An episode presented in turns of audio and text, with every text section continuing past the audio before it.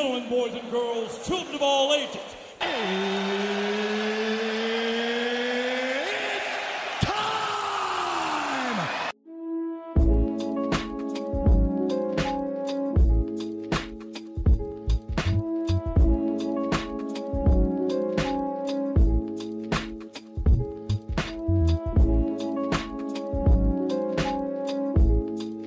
Welcome back to my Two Cents Podcast, episode 48, which is entitled Told Ya.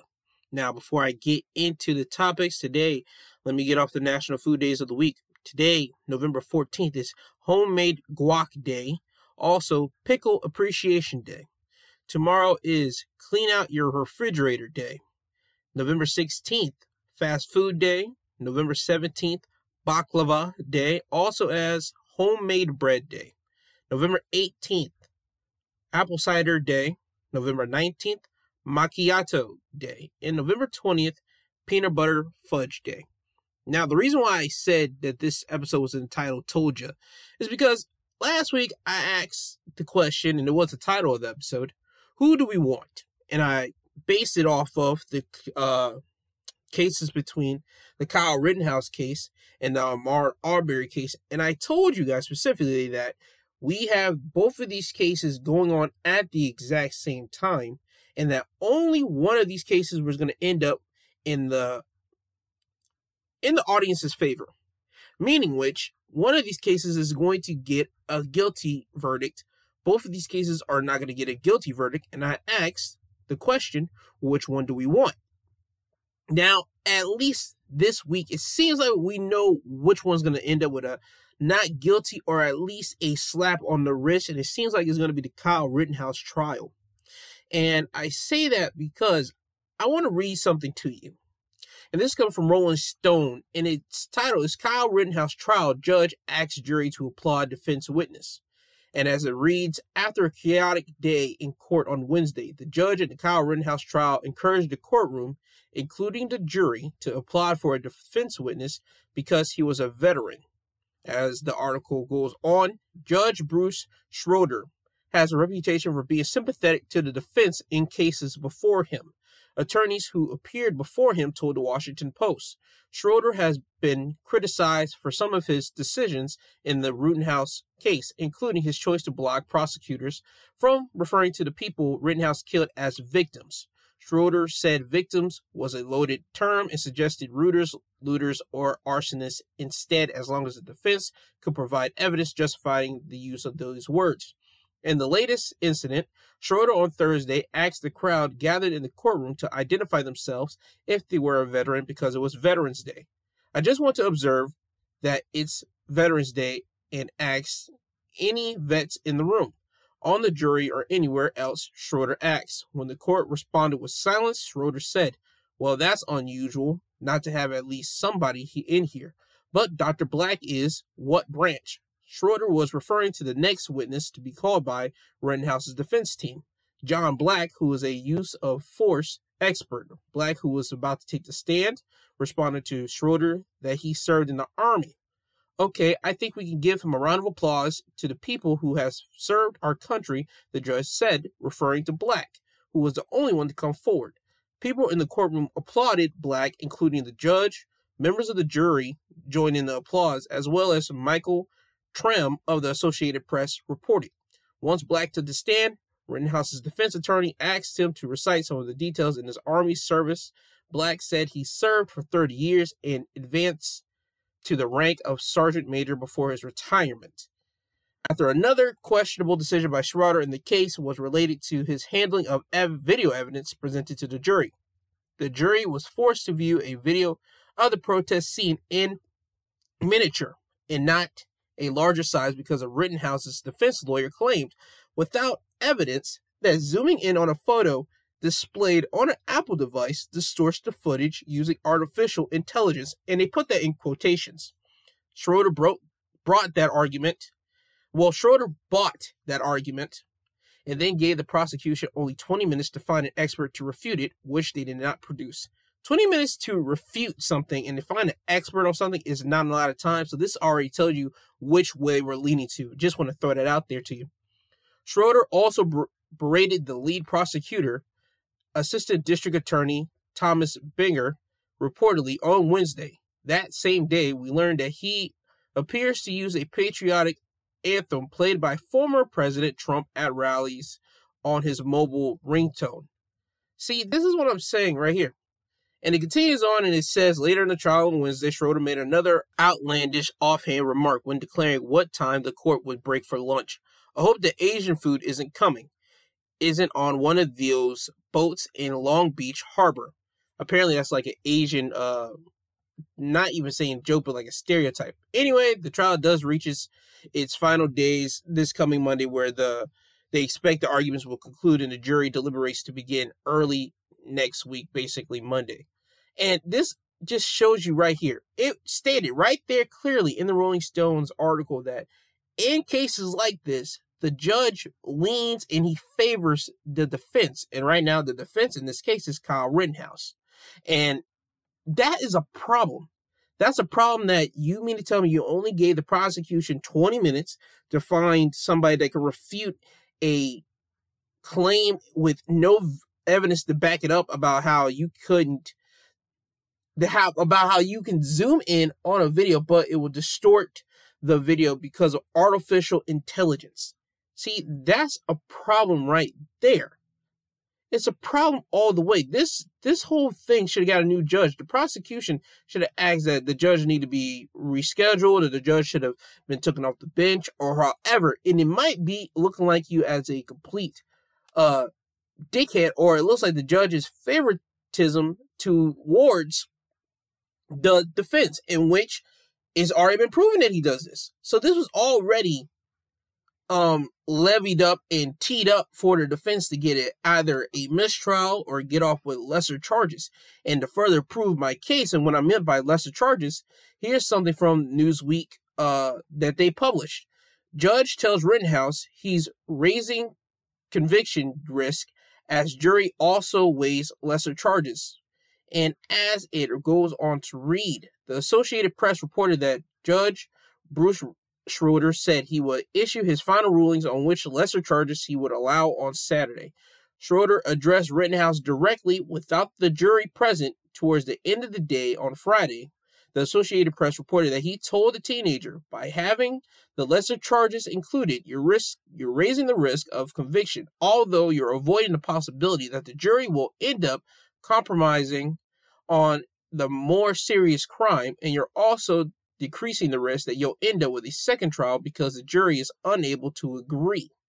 Closing arguments for the trial will take place on Monday, after which the 12 jurors will decide Rittenhouse's fate. See, this is what I'm saying. The judge is already telling the dude, hey, yo, and he tells us without the jury being inside the room. I'm going to increase the risk, and also I'm going to choose which lesser trials you can lesser charges you can basically agree to accepting. See, that's a problem right there. I don't like that at all.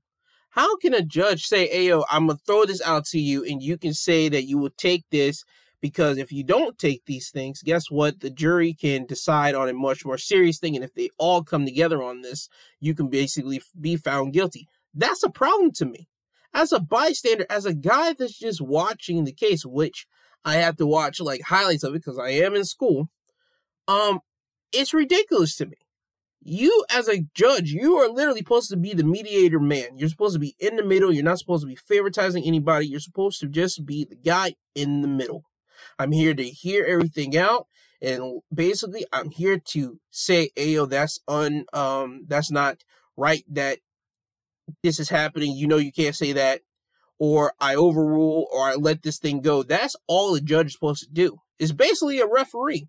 If a referee sees something wrong, he calls a flag on the play or he blows the whistle, whatever a ref does, to even out the playing field for both competitors. And that's basically what a courtroom is.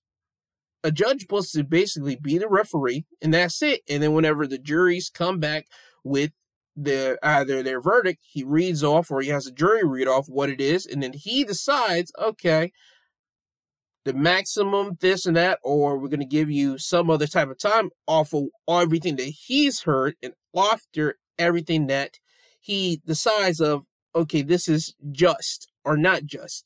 For Kyle Rittenhouse's situation, this is a complete problem and a complete tragedy and travesty. Me personally, I don't care for it.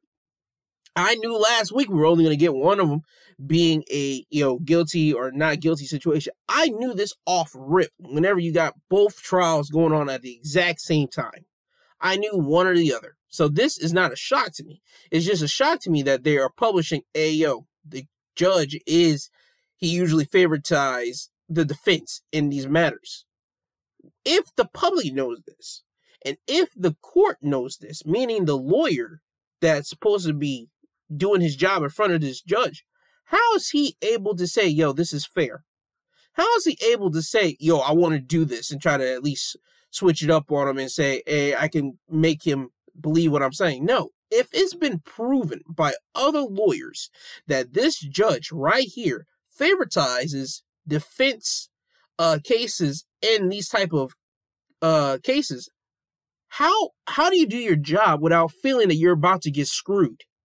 How do you do your job feeling and knowing that you're about to get screwed? And one saying that, hey, I at least tried my damnedest. No, you didn't. You know you didn't because you know what? It's just like okay. I'll take this for example. We see UFC fighters. Here's a prominent one. There was a uh, UFC event, UFC 200, um, in 2016. Okay, and on that card was Brock Lesnar going against Mark Hunt. Brock Lesnar comes in there, jacked, and he dominates wrestling with Mark Hunt, right? Later, we come to find out that Brock Lesnar got tested, and his test came up positive, meaning that he they found something in his uh um sample that was illegal to the fight and basically gave him an advantage on Mark Hunt.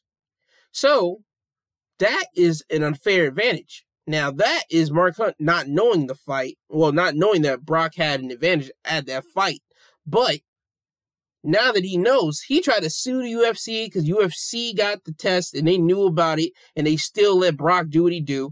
Mark Hunt didn't know. He went to the slaughterhouse right there with against a fighter that had an advantage over him in Mark Hunt's personal opinion. Me, I'm not an odd thing on fighter. I don't know what it is, what type of advantage. It could have just been Brock taking some type of pill that could have just basically drained the uh, fats out of him so he can appear to lean, and that's illegal to the fighting rules. I don't know what it is, but it is still against the rules of the UFC at that particular time.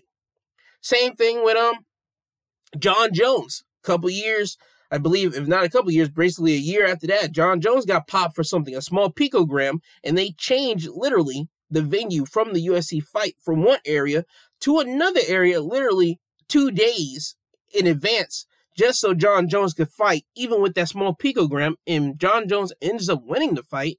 The fighter that went against Jon Jones knew about this, and he still went on with the fight. See, that's a problem right there. I'm just equivalent in this courtroom to that situation, saying that you know that this judge is going to favoritize the defense. You know that you're basically outnumbered in this situation. How are you able and okay with this happening? You could have petitioned for the judge to get removed. You could have petitioned uh, to say, yo, this guy ain't right, or talk to another judge to basically try to get him to outweigh this judge. Something of the matter. I don't know how to prosecution was able to say, okay, cool, we're we're still going to do this. I wouldn't have. It's unfair at the most. So we all know what's going to happen. Kyle Rittenhouse is uh, probably going to agree to a lesser charge, and if anything else, he's probably going to get slapped on the wrist. Hey, that's just what it is. We all knew that something was going to happen of this magnitude. At least I did. What I didn't expect this week, ladies and gentlemen, in this trial was that Kyle Rittenhouse couldn't cry to save his life. If you have no idea what I'm talking about, you can Google the photo of Kyle Rittenhouse crying, or you can go on to YouTube and type in Kyle Rittenhouse testimony, and you can see the faces that he, well, the face that he made, and he made like a legit ugly duckling face. I mean, my man couldn't cry for worth a fart to save his life. Do you understand? And he, and it made me think when I saw that. How in God's green could you not cry, at least to pretend cry to save your life? He tried to fake cry. And people might say, Joe, he, that was a legit cry. If you were to hear how he cried, and I'm not going to play you it because this sounds so distorted on a video, especially on an audio thing. It sounded so distorted that you would think like, is he trying to cough? Is he trying to catch himself? What what is it? That is not a crying, sobbing type of ordeal that he, he had. It wasn't. That was legit him trying to cough up something, him trying to catch a sneeze, a sniffle, whatever. And even at one point, as he's pretending to cry, or as he is crying, and I'm making with all quotes on my fingers right now, you see him at one moment look over to the judge so the judge can actually look at him as he's doing this. So my man couldn't cry to save his life. I would at least thought he talked to somebody in the jailhouse to tell him, okay, show me your crying face. Nope, you can't you can't do that. Okay, okay. Um pinch yourself before you go over there or do something underneath the table or whatever the case may is so you can cry. My man couldn't cry to save his life. You had people, comedians joking on this kid for not being able to cry. You had athletes saying this guy couldn't cry. I mean, you even had regular people like me saying, yo, this was a fake cry at its finest. My man couldn't cry to save his life. And even at one point, his whimpering and sobbing got so bad, he started coughing all over the mic. And I said, that's disgusting. We're still in COVID times, ladies and gentlemen, and people still wear face masks and everything. And this kid's up there without a face mask, and he's trying to cry, and he can't to save his life, and he's starting now to cough all over the mic. That's nasty and disgusting. They should change that mic out so bad. So, again, that's one thing I couldn't just like wrap my head around. Him not being able to cry. He looked like a kid that's trying to cry after he done something wrong and that he just can't muster it out and then you hear the parents say, "Boy, stop that fake crying. Stop it. You couldn't even muster a tear down your face."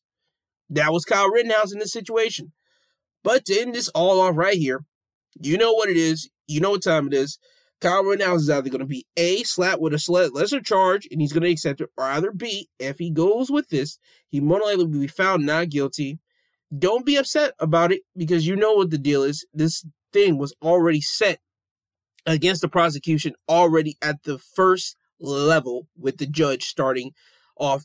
And we all knew, well, at least not us, but the people inside the government, the lawyers knew that he, this judge does, um, lean over towards the defense more than anything else in cases of this magnitude. So don't be, uh, don't be shocked if we find out that he takes a lesser charge and it'll probably be like a slap on the wrist or something. Just want to throw it out there. Now to the Ahmaud Arbery trial. And I want to read you this from uh, NBC News. Man accused in killing of Ahmaud Arbery did not mention citizen's arrest at scene, former officer testifies.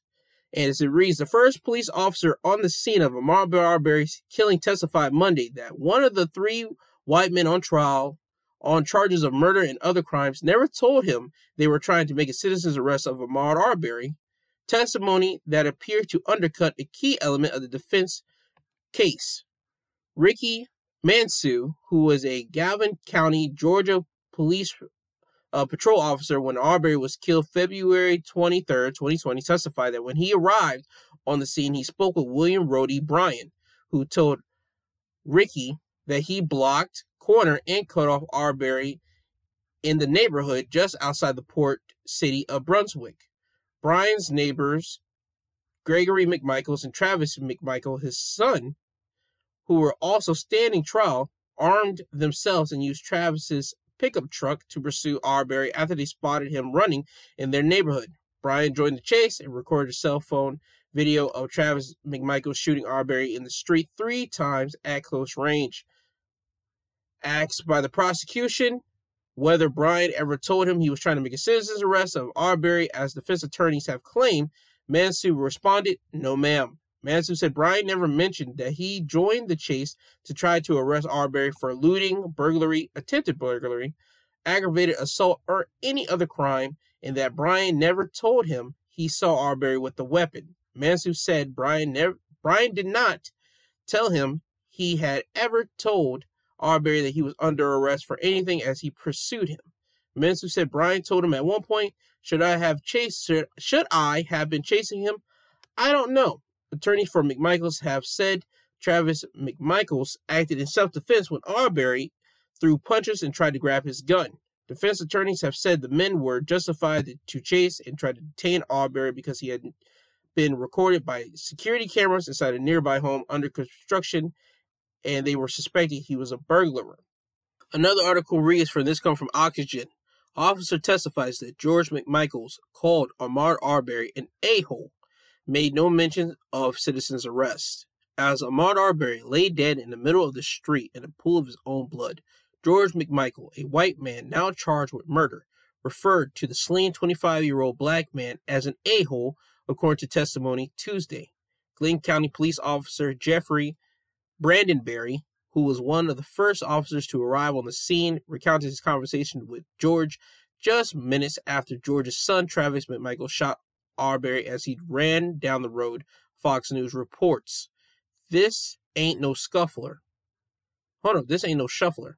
George said, according to a transcript of Brandenberry's body cam body camera read in court.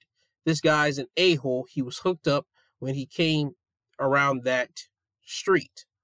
George McMichael, Travis McMichael, and their neighbor William Bryan, who drove in another vehicle and filmed the deadly encounter, are all charged with murder, aggravated assault, false imprisonment, and criminal attempt to commit false imprisonment in connection with Arbery's death.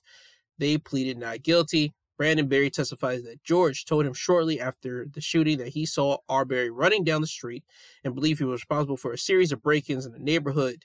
George said he called to his son and they got their own weapons before jumping in their pickup and pursuing Arbery as he ran down the street because he wasn't sure if Arbery was armed, USA Today reports.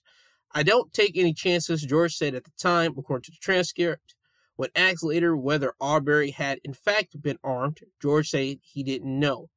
Brandenberry testifies that George's left hand had been covered in the man's blood because he had tried to check Arbery for a weapon after he fell face first into the street. Prosecutors said at the time of his death, Arbery, an avid runner, was unarmed and had no personal possessions on him. Surveillance footage played the jury played to the jury showed Arbery wandering through a home under construction before the deadly shooting, but it doesn't look like he touched or took anything from the property. George initially told Brandenberry that Arbery had been caught on cameras breaking in all of these houses out here, and that's why the father and son had tried to stop him that afternoon as they chased him from their pickup truck, CBS News reports. Well, he makes frequent trips to the neighborhoods and gets caught on video cameras every third or fourth night breaking into places, and no one's been able to catch him, he said, according to the transcript of the conversation. Yet, when George later spoke with Glynn County Detective Parker Marcy at the police headquarters, he said Arbery had been suspected of breaking into just one home, the home that was under construction. Marcy testified that George told him he had recognized Arbery that day after seeing two or three videos of him breaking into or wandering around this home. George's defense attorney, Franklin Hogue, pointed out that during the discussion, George had mentioned there that were numerous enterings, autos, and break-ins into the neighborhood before the fatal shooting. Logic tells you this guy must be the one that's doing it, George said in an interview, according to a transcript read in the court. He also said that one of his guns had been stolen from his vehicle at some point before the shooting, leaving him to believe it was possibly Arbery was armed. USA Today reports. You guys can kind of get where they're going with this. They're trying to make Arbery seem like he was a thief. He was a threatening guy. He was all these types of things. And I mean, Listen here, that was not the case at all. You know this. If this man was truly armed and dangerous, you would know. You would at least see him whip out the gun. You would see him do all these types of things. Why would Arbery want to run around the exact same, exact location of where all these burglaries that he, quote unquote, did? Nobody that is smart will be around the exact same homes that they already cased and hit up.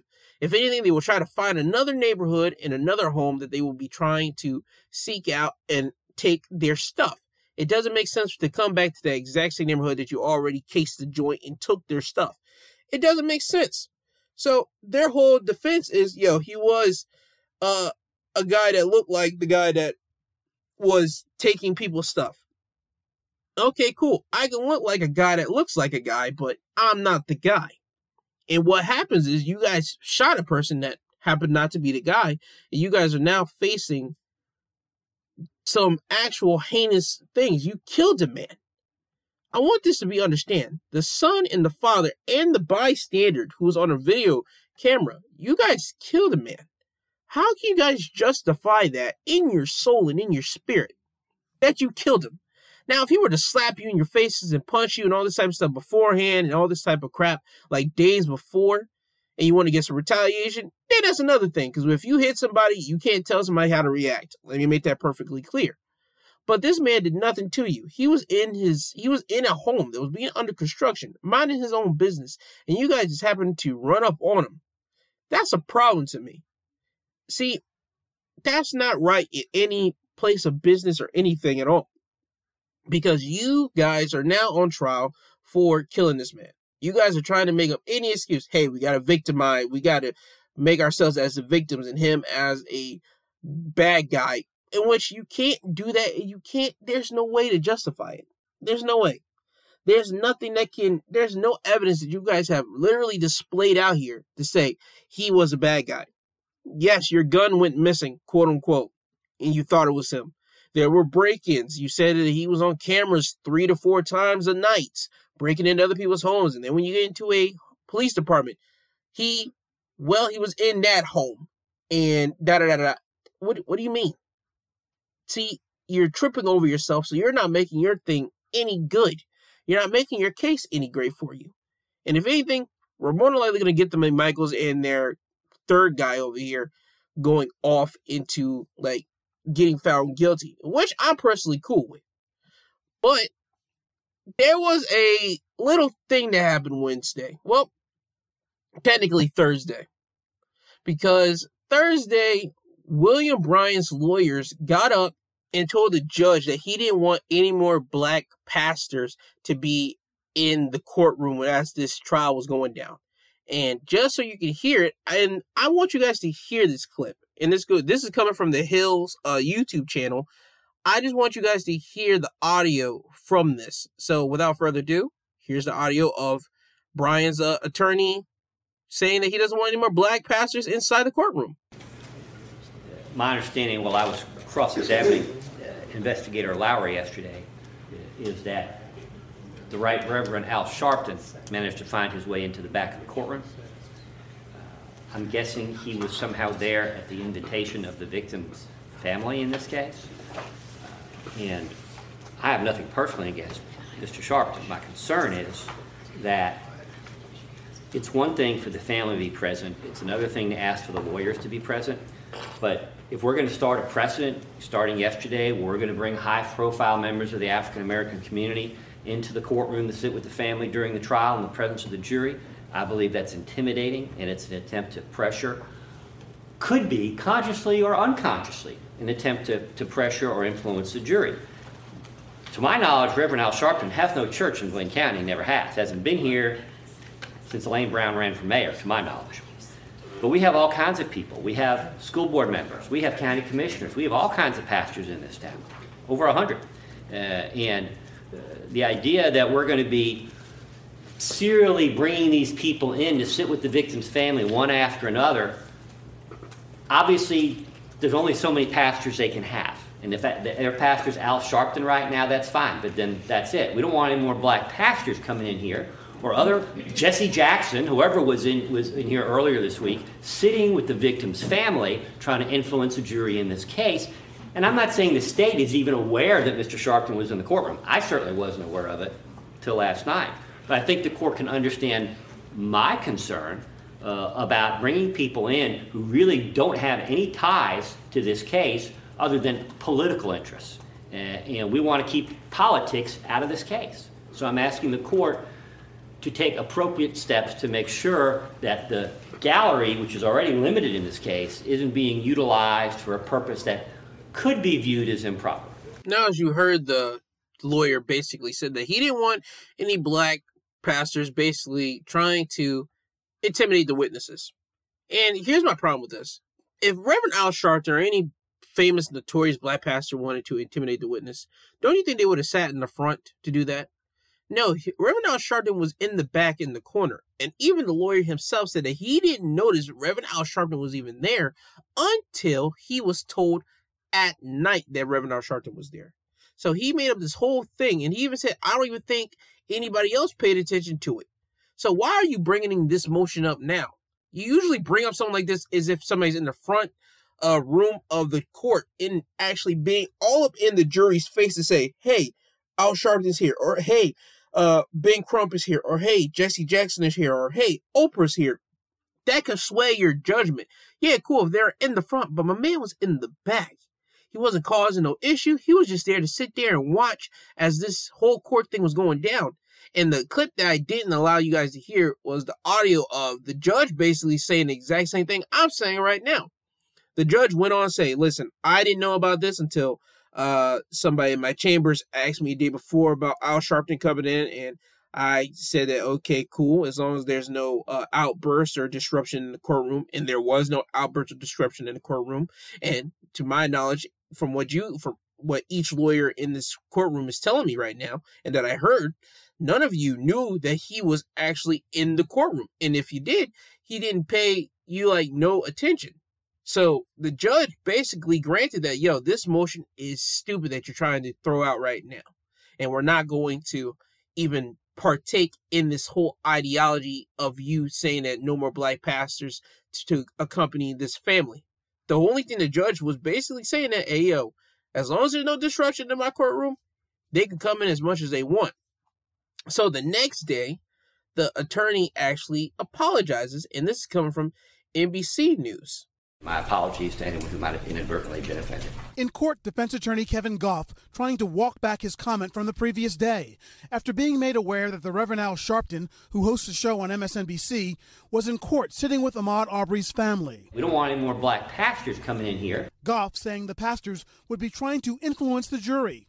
And in this racially charged case that Arbery's family calls a modern day lynching, being heard by 11 white and one black juror, Gough's comment ignited outrage. The lawyer admitted himself he didn't know till later that I was even there. We caught up with Arbery's mother outside court. Apology accepted, but a whole lot of things he shouldn't have said it. I mean, it was it was it was very rude. The uproar happening as testimony focuses on the neighborhood where Aubrey was shot and killed, and where he had been seen by a home security camera at a residence under construction in the weeks before the fatal encounter. Prosecutors trying to convince the jury Arbery did nothing wrong, questioning a police investigator. Never seen him with anything in his hands coming or going from the property on the videos that I have seen. Lawyers for defendant Greg McMichael, his son Travis, and neighbor William Bryan portray Arbery as a suspicious figure who the men had reason to think had committed a crime. Meanwhile, outside the court, a defense attorney who rarely talks to the media tried to calm the outrage about his colleague's comment about black pastors. Uh, that statement was totally asinine, ridiculous. In no way do we want to exclude anybody from this process. Uh, everyone is welcome. Come one, come all. Activists supporting Arbery's family say they've invited 100 black pastors to come to the courthouse next week. It was reported also in that video that the lawyer did was going to file a motion Friday so that no 100 black pastors could join into the court on Monday, which we all know if you have common sense, 100 black pastors are not going to be there. If anything, they're probably outside the courtroom because this lawyer did make an asinine comment and he did make an ass out of himself with that comment. But the judge is not going to allow 100 black pastors in there. This will be the legit rule for him of saying, previously, this will cause disruption and it would probably favor and lean favor in the courtroom. But again, the lawyer made a complete ass out of himself. So, hey, he eats, he got to eat crow for this. So, my thing is this you cannot complain as a lawyer. I understand your job is just trying to find any sneaky, underhanded way to get your client out, whether it be a technicality or it will be something that um, hey, this is something back in 1940, something that doesn't even apply to today's time. We still uses we still use rulings of 1940 all the way to 2021 now, when 1940 was a completely different age of era for them, and it is different for us. And we still go back to that. In 1941, in the trial of blah blah blah blah, the judge found and somehow we make it correlate to what our case is now. See, I understand that's what lawyers do, and I understand that. But yo, dog, you shouldn't have complained about no black pastors or black uh, leaders just sitting down with Ahmaud Arbery's family. That family needs comfort right now. They have to sit there in court and watch three guys that, without a shadow of a doubt, is on video, be there for the death of their son, the death of their brother, or the death of their family member.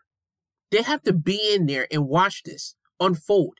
And then, even still, right now, with it being a legit 11 jurors being white and only one juror being black, they know in the back of their mind, probably some of them in the front of their mind, this thing might not go our way because this jury is not of our peers. Because if it was truly of our peers, you would at least get a good portion of it being a black or minority uh, jury panel, except it's not. See, that is what your peers are. That's what they mean when they mean you're going to be judged by a panel of your peers. People that look like you, people that think like you, people that are of you. That's what your peers are. When you're in high school and you are in a grade, guess what? Those are your peers. You guys go through the exact same thing. You guys are experiencing the exact same schooling in that school system. That's your peers. When you go into a court, uh, not court, but when you go into an office, those are your coworkers. You know why you say coworkers? Because guess what? You are working with each other. You guys are doing almost the exact same job, different levels of it, but you're all working for the exact same person.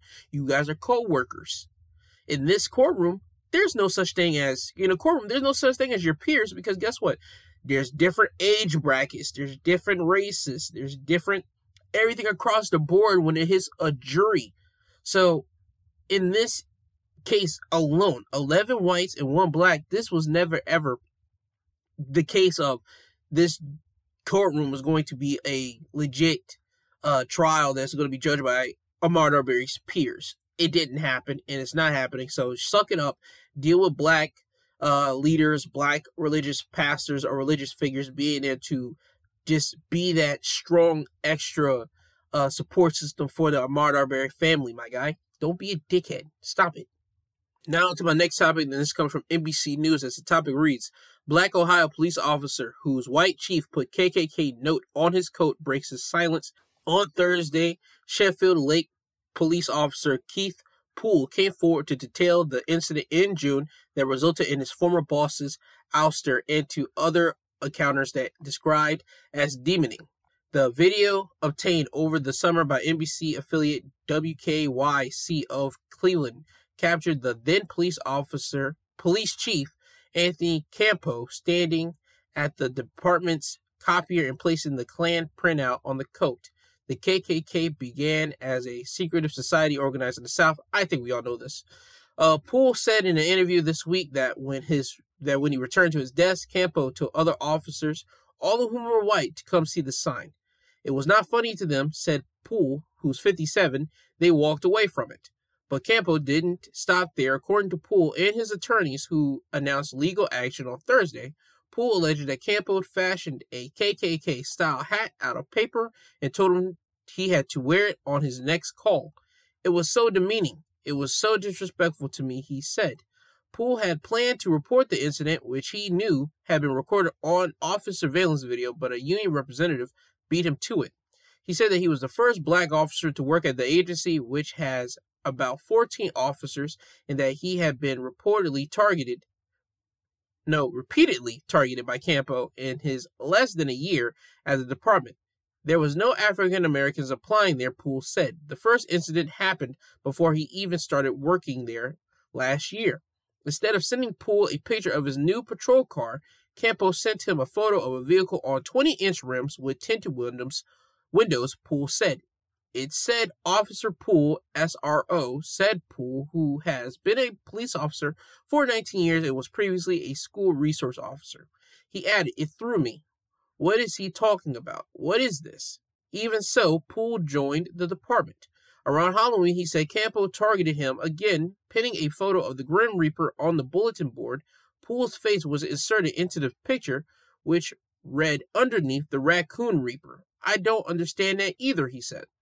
Poole alleged that after a second black officer joined the department, the two were sitting in a patrol car when Campo approached them with yet another tinted window remark. It looked like y'all's windows are tinted. Poole quoted Campo as saying the windows are open. Poole added that Campbell had an obsession with pulling over drivers with tinted windows. The practice has been criticized as a way to unfairly target people for driving while black. Campbell has had a history of discriminating against other people in the office based on their gender, sexual orientation, and race, said Ashley Chase, one of Poole's attorneys. Poole's legal team filed a discrimination charge with the Ohio City, the whole, the Ohio Civil Rights Commission, an initial step in preparation to file a lawsuit. Attorneys also filed a petition with the state Supreme Court to compile the police department to provide rec- records they say will demonstrate a pattern of race based harassment involving Campo. A lot of people knew about him. Poole said nothing was done. Efforts to reach Campo for comment in July and this week were unsuccessful. See, that kind of brings me up to something right now, ladies and gentlemen. You got to go where you're appreciated, not tolerated. See, I understand that he got Campo out of there, which Campo and people like Campo need to be out of this type of job because, again, the idea, and I have to say this is the idea, not the reality, the idea of a police officer and what they are supposed to do is that they're supposed to protect and serve members of a community, in which by me, members of the community, everybody in a community. It doesn't matter if you're rich, poor, black, white, Asian, Chinese, Mexican, Hispanic, whatever the case is. Police officers are supposed to protect and serve the people that they are uh, thrown to in a certain location, right? Now, in my idea for this whole police department, this is Ohio, okay? Uh, Joakim Noah said Joakim Noah said it best. Who wants to go to Ohio? No, no, no. He said, who wants to go to Cleveland? Even better. Think about it. Cleveland is not the black center of America. If anything, I don't even think a whole lot of black people are in Cleveland. I mean, LeBron James came out of Cleveland, but other than that, what other black person came out of Cleveland? What other Hispanic? What other Asian? What other Middle Easterner? What other person of ethnicity except a white individual came out of Cleveland? I'm not trying to crap on people from Cleveland. Let's not get it twisted here. But uh, no. So let me start that off right there. So Campo, he got out of here. Great. He got out of here because a black officer was about to say something, but a union representative grabbed the tape and did it himself. That's great and Dan. I want to talk to black officers for a minute if you happen to listen to me here. And if you happen to know a black officer, I just want you guys to ask them the question why did they ever join the police force? And before they joined the police force, did they ever tally up how many black individuals or other people that were not not white individuals inside that police department? Because there's a rule of thumb here. I want you guys to think about this. As I am in going my last year, about to be out of college, God willing. Ever since I started, and this really hit me probably about mm, middle school because that's whenever I start really thinking for myself before I was able to like really, really like tell my parents no to a lot of things. I was able to start looking around my classroom to notice, okay, who is like me, aka who is black or who is white. I start tallying up numbers and I start tallying up, okay, who's a black individual, white individual, black girl, white girl, etc. And it's usually the blacks always were outnumbered by the whites because I went to a white dominated uh, high school, middle school, elementary, and even a college today because I still do that to, in my college classrooms. I look around and I start counting off, all right, who's black, who's white, who's another ethnicity, and usually 10 out of 10 times there's more black there's more whites than blacks or any other uh ethnicity in that classroom. So, whenever you are go even going for a job, I believe that if you're a person of color, you're going to count off, all right, how many people are like me or how many people are or another person of color and how many people are white. I believe that people do that. If you don't, I want you to start doing that. And I'm not saying that, oh my God, you're making it to a white versus black. Listen here, we are in America. Sometimes it, it bees like that. And I'm not trying to just like say, oh my God, race, race, race. Hey, it bees like that sometimes. You just got to be aware of these things. This black cop, he knew this. These were white officers around here. He was the first black officer. He knew this. So I wonder in his head what made him really want to join this police officer like division, this police department. Why would he do it if there was no black officer before him and he's the, technically the first black officer to join this police department? I would like to know that. I'm not putting no blame on him. I just would like to know that myself. But what made him want to become a police officer in that department when there has been never been any police officer that was black? It just it just intrigues me because I understand why somebody will want to become the first black president or the uh, first uh, Asian president, the Hispanic president, because presidencies, the the term president carries so much weight. A police officer, eh, it has some power, but why would you want to go into a police department that nobody looks like you? I understand you probably might say, well, Gerald, you want to set an example for other children or other people that are like him that are in this small town. Yeah, cool, fine and dead, but you got to do that with another person in there. You just can't go into this place by yourself because when you try to do something by yourself, guess what? You're going to have all types of garbage thrown and pelted at you that you don't know who you can talk to about this. Nobody else is around there looking that looks like you. Nobody.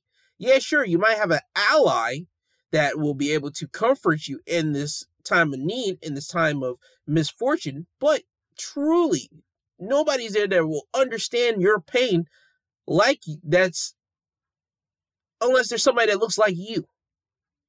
Okay? So, ladies and gentlemen, if you can take anything away from this article and this topic here, I want you to start counting off people that looks like you in any type of place that you go into, whether it be a classroom, whether it be a work uh, space, whether it be a you just going out to recruit somebody.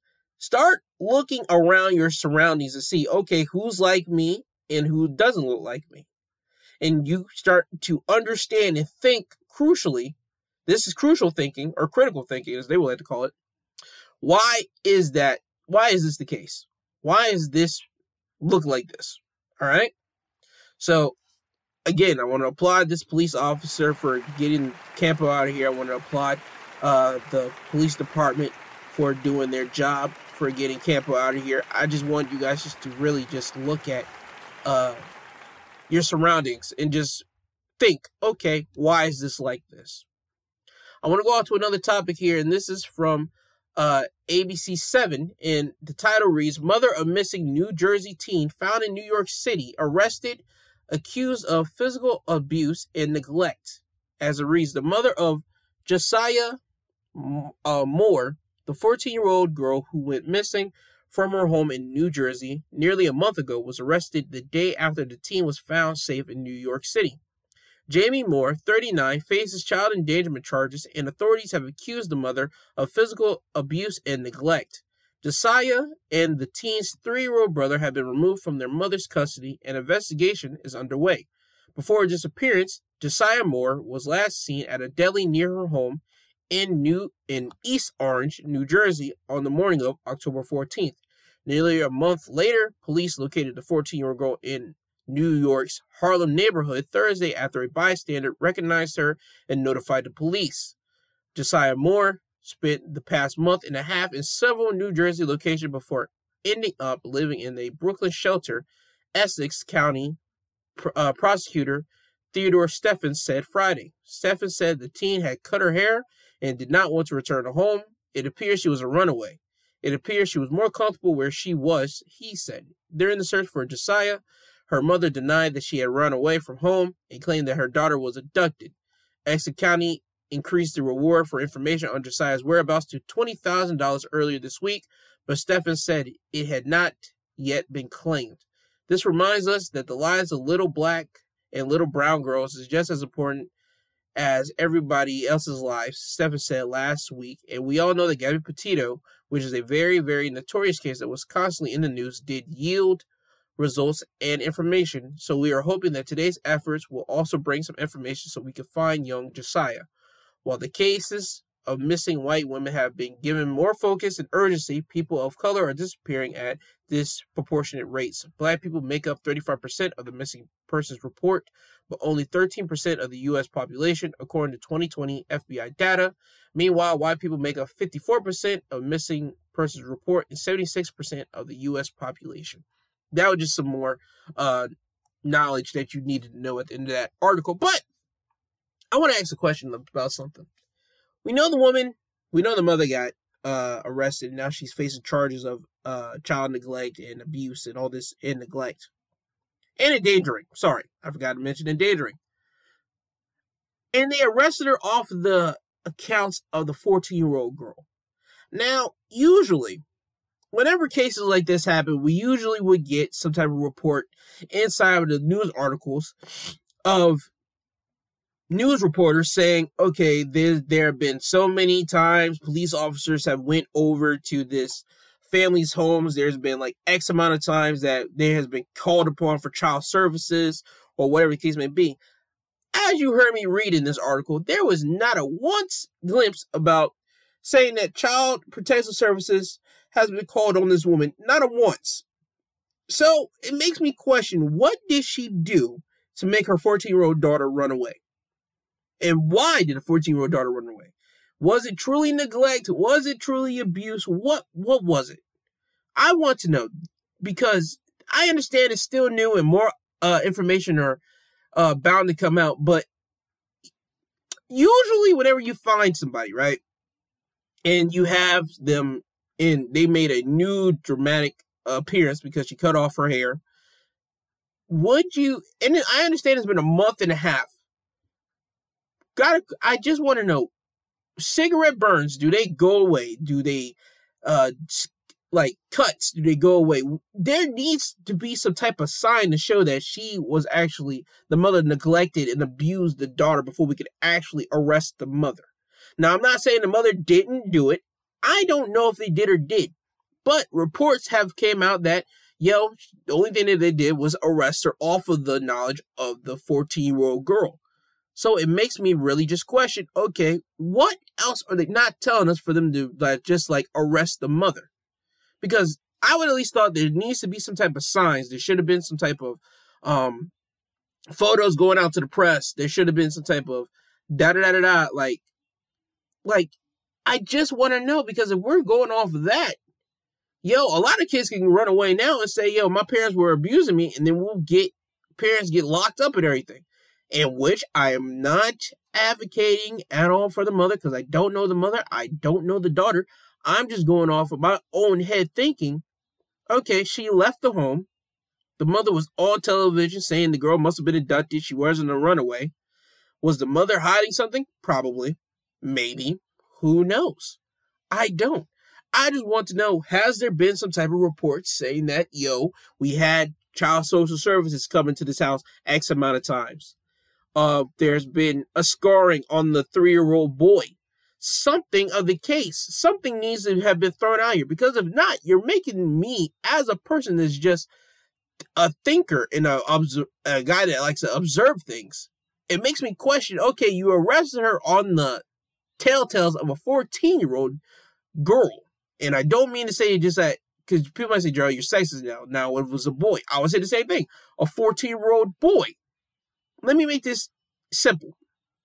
If a child happens to run away from home, there needs to be some type of report from the news uh, reporters doing their job and say, hey, yo, there's been amount of time, X amount of times uh, Trojan Social Services have been contacted to the mother's home, and this shows a pattern of like disruption in the home, or this parent wasn't that good of a parent. Something of the case, because when you don't have that, it makes a critical thinker like myself think, okay, what really happened. Because I want to not really think about this type of thing because this is harmful to even think about a little 14 year old girl either lying or even a mother really being negligent of their child. But when you don't have those type of reports, it makes me think, okay, what's the real deal? Was there something that people aren't really telling to the public? What there's something there that needs to be said, but only time will find out. And yeah, on to my next topic, and this is coming from um, CNBC.com as it reads Scott Fairlamb gets longest sentence yet in Trump Capitol riot cases, and the feds are seeking even more for the QAnon shaman. As it reads, a federal judge Wednesday sentenced former mixed martial artist Scott Fairlamb of New Jersey to 41 months in prison for assaulting a police officer during the January 6th attack on the U.S. Capitol for supporters of former President Donald Trump. Fairlamb's sentence is the longest prison term to date for any of the hundreds of people criminally charged in connection with the riot, which disrupted the confirmation by Congress of the Electoral College vote uh, victory of President Joe Biden and left five people dead.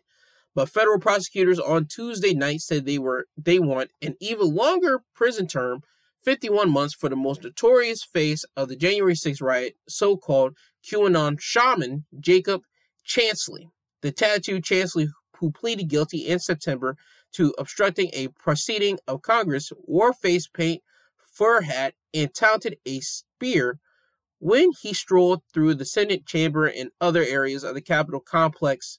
His actions struck at the roots of our democracy, prosecutors wrote in their sentencing uh, member, memorandum. Chansley is sentenced well, is scheduled to be sentenced on November 17th in U.S. District Court in Washington by the same judge, Royce Lamberth, who sentenced Fairlamb, a 44 year old former gym owner who lives in Stockholm, New Jersey. Listen here 41 months, 51 months. How on God's green are we okay with that?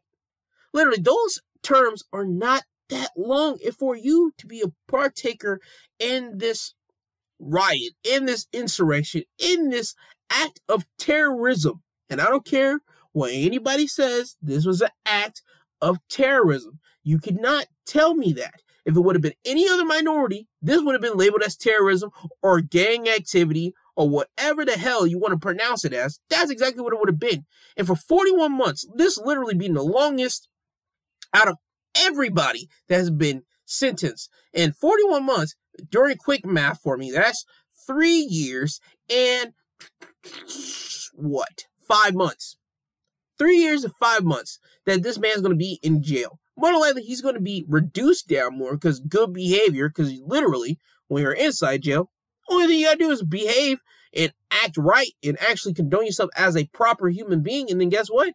When you go up and somebody's to talk to the committee board, they're to say this man has been acting as a a great human being. He should be up for parole earlier. So his time will be cut short. Now for the shaman, they're trying to look for 51 months. My dog, come on. Come on. That's only four years and three months. This was a legit riot. How are we okay with this? The members that were a part of this, they need to be in jail. You guys need to be in jail longer than this. Because again, if it was any other minority, it would have been a problem. And you're going to say, well, they were doing the bidding of Donald Trump. They were trying to get out of here. Get the F out. Okay? And I don't understand how we are all okay with this. Certain of us don't know about this because it's not publicized that much in the news because right now, everything in the news is being dominated by the Kyle Rittenhouse trial. And even the Ahmaud Arbery trial isn't getting that much coverage like that in the trial.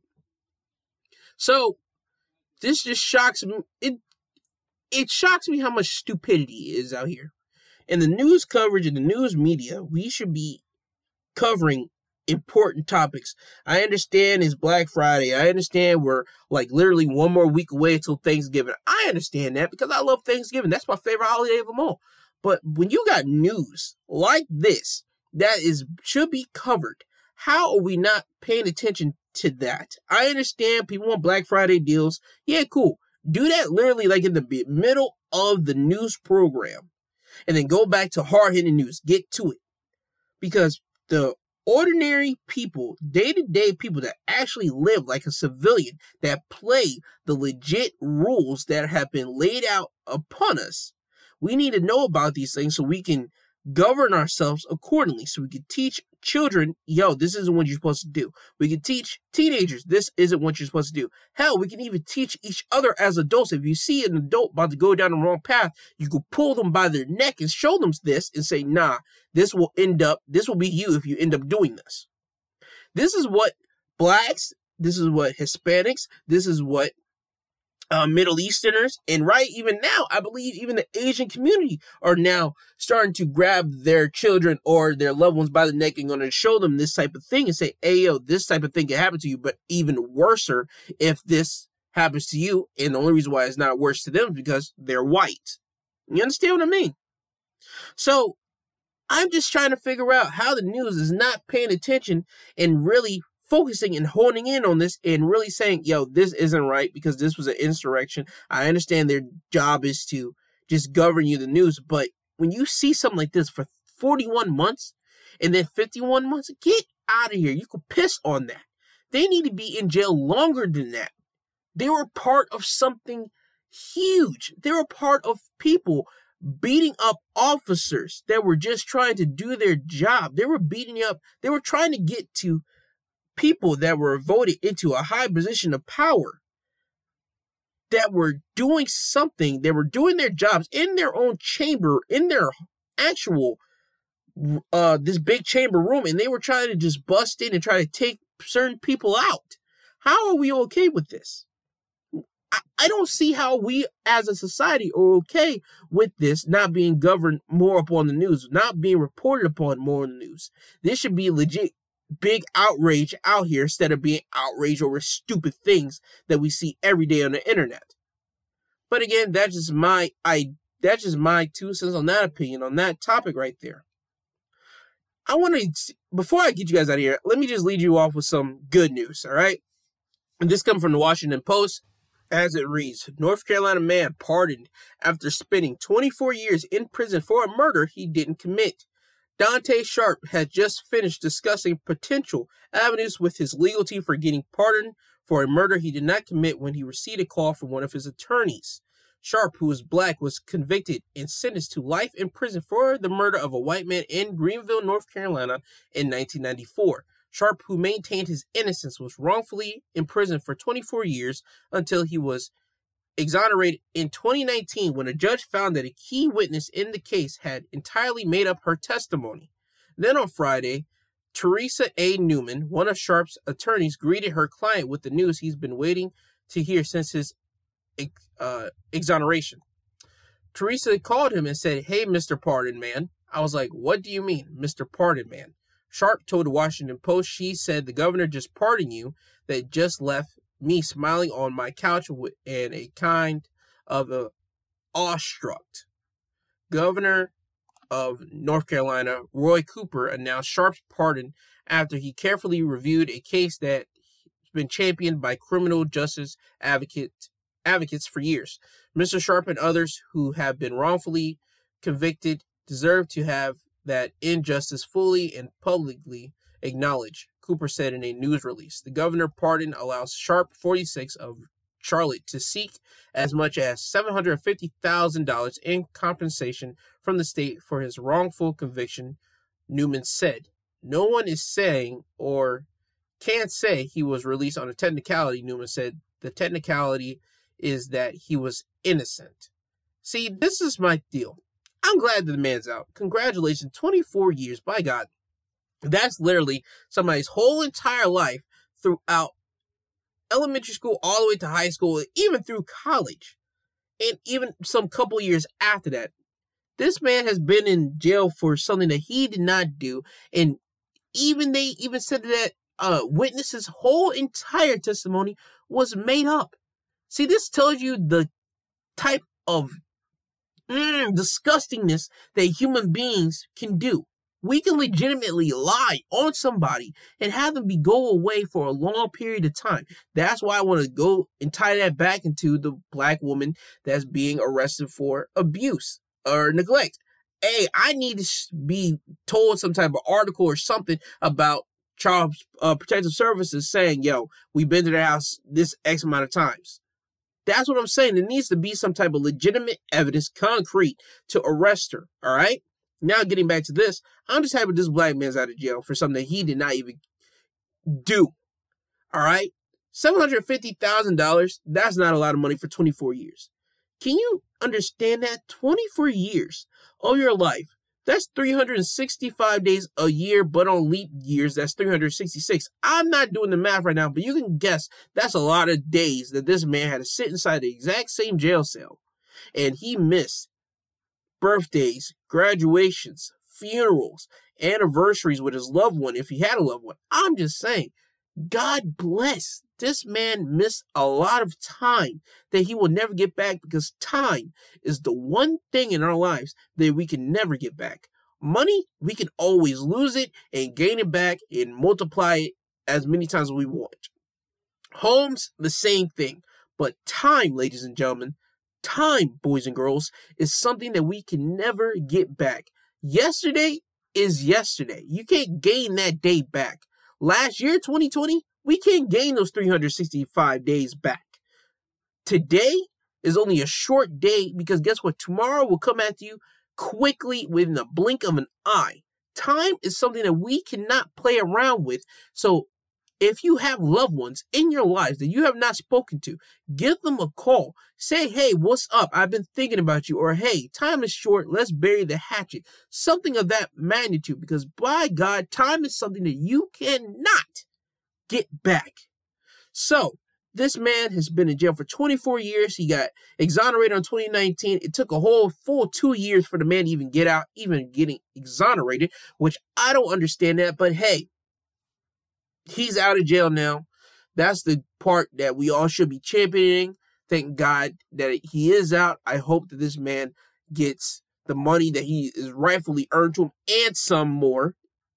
And I'm hoping that he's actually get to able to find his loved ones and enjoy the time that he has with his loved ones now that he's out in this uh environment. For the love of God, bro, this is oh my God, that that that's that's uh that's that's heart that's heartwarming. That is that's that's legit heartwarming.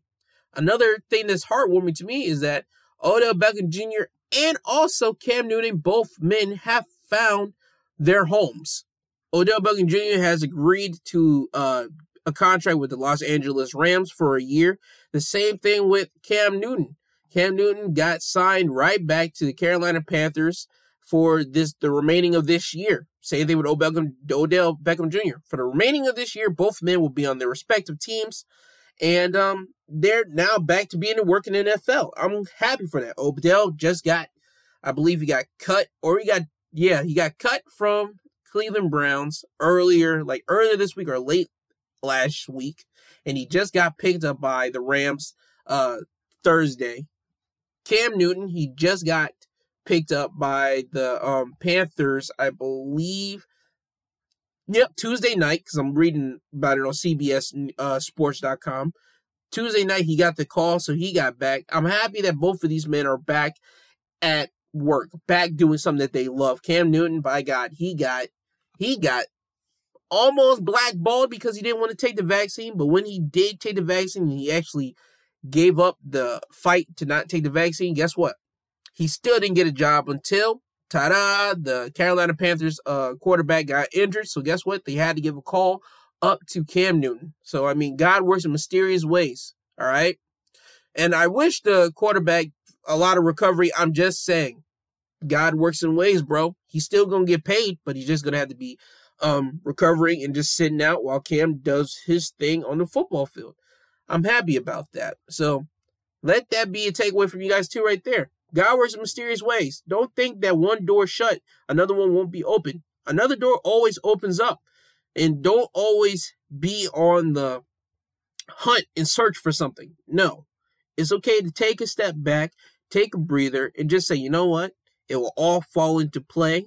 Everything will fall where it's supposed to fall. And just breathe in and just accept the inevitable when it comes and lands into your uh lands into your lap and just take the ball and run with it. And one more thing before I get you guys out of here, I want to talk about Silk Sonic's album. Silk Sonic's album came out Friday, and I have been talking about Silk Sonic's album. Well, I talked about it last week because I because they just released a song "Smoking Out the Window" last week, and that song was blazing. And I took away from this album that one Silk Sonic album is good. It's good all the way through. Skate's even good. Skate's even grew up on me. So I would suggest you go and listen to that album for one. Two, Silk Sonic. If a representative of yours is listening to me right now, or something happened, you happen to get this clip somehow, some way. I want to ask you guys one question, one question only. Why did you guys decide to put it out in December? Well, the holiday of November, December, instead of in the summer. All these songs that played were summer based. This album should have came out mid June, early July, so people could be bumping it outside in shorts, tank tops, and just do what they want to do, is move and groove. Because this Silk Sonic album is an adult contemporary album. It's more of, hey, I'm fly, you're fly, let's kick it together, let's do some adult activities. Smoking out the window, hey, my girl was cheating on me, she now belongs to the streets. I mean, there's so many well, the song, well, technically the album's like what thirty some odd minutes long, so it's a short album.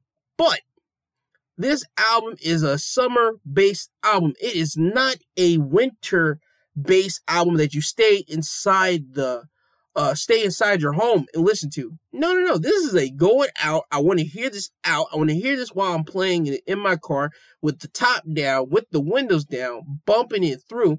Probably pick up a chick, or if you pick up whatever sexual orientation that you uh enjoy and just listen to this album with that person while you're on the nightclub scene. This is that type of deal. And I say that because summer people were out here. People were out here with their mask on, with their out their mask on. People were getting it in. So I'm just saying the only crucial thing, the only thing I'm critiquing that I would change out of this whole Silk Sonic thing is I would have had this album come out in the middle of June, early July, so people in the summertime could enjoy this album. But the album is good. Go listen to the album if you can. If you don't listen to the album, just listen to the hits. Listen to Skate. Listen to Smoking Out the Window. Listen to Keep the Door Open. Trust me, with those three, you'll be perfectly fine. But again, Silk Sonic did their thing. I'm happy that they finally released it, even though, by God, it took them straight up eight months to get it get it to us. But Silk Sonic did what they were supposed to do. Now with that, let me give you guys my social media links so you can uh, follow me on all these uh, social media sites. On Twitter for my podcast, you can find me at, at my two podcast. On Instagram, my two cents podcast G2. For email, for if you want to email me about anything, whether you're depressed, suicidal, uh, you can't figure out who you want to talk to about a certain thing because you don't want to bury it onto your family, friends, or your loved ones. Hey, you can email me. My email is my two cents pod at yahoo.com. And I promise you, anything that we talk about will always stay between me and you. And you can find me also on Wisdom. My name is Gerald Garrett, in parentheses G2. I talk about anything and everything. This week I talked about privilege. Have it have a listen. Um, you can find this uh, audio adventure on YouTube. If you type in My Two Cents Podcast, I have a YouTube page there. It's not video of you seeing me, it's just audio. And um, I believe that's all my social media links. Oh, yeah. For past and future uh, episodes, you can find them and listen to them on Podbean, Apple Podcasts, Google Podcasts, Amazon Music, and Audible. I want to thank all these companies for still allowing a guy like me to use my mouth to say what I want to say, and you guys actually listen to it. And I have gotten some comments about um what I've said on this thing. So, and there's been nobody saying nothing like wrong or reckless to me. They've just been like encouraging me. So I'm pretty happy what I've been what I've been doing. And um, yeah, I want you guys to have a great Sunday. I want you guys to have a great week. Always remember. I love you. I love you. I love you. I love you. I love you. I love you. Let's go into this week uh energized. Let's kill this week because remember we only got one more week until Thanksgiving. And also, you can check out my Saturday episode where I talk about wrestling highlights of the week. And also remember to uh, I will be doing a review on AEW's Full Gear pay per view that happened last night. You'll be able to listen to it tomorrow morning on Monday. So, with that, uh, this has been my two cents podcast presented by G2. I am G2. He is I. I am him. I love you all, and just remember to keep it easy. And there's always a light at the end of the tunnel. We just got to keep pushing. And this isn't goodbye. This is until you hear from this sweet sounding voice. So, without being said, Kanye, can you please take these people home? I'm tired. You tired. Uh-huh. Jesus wept.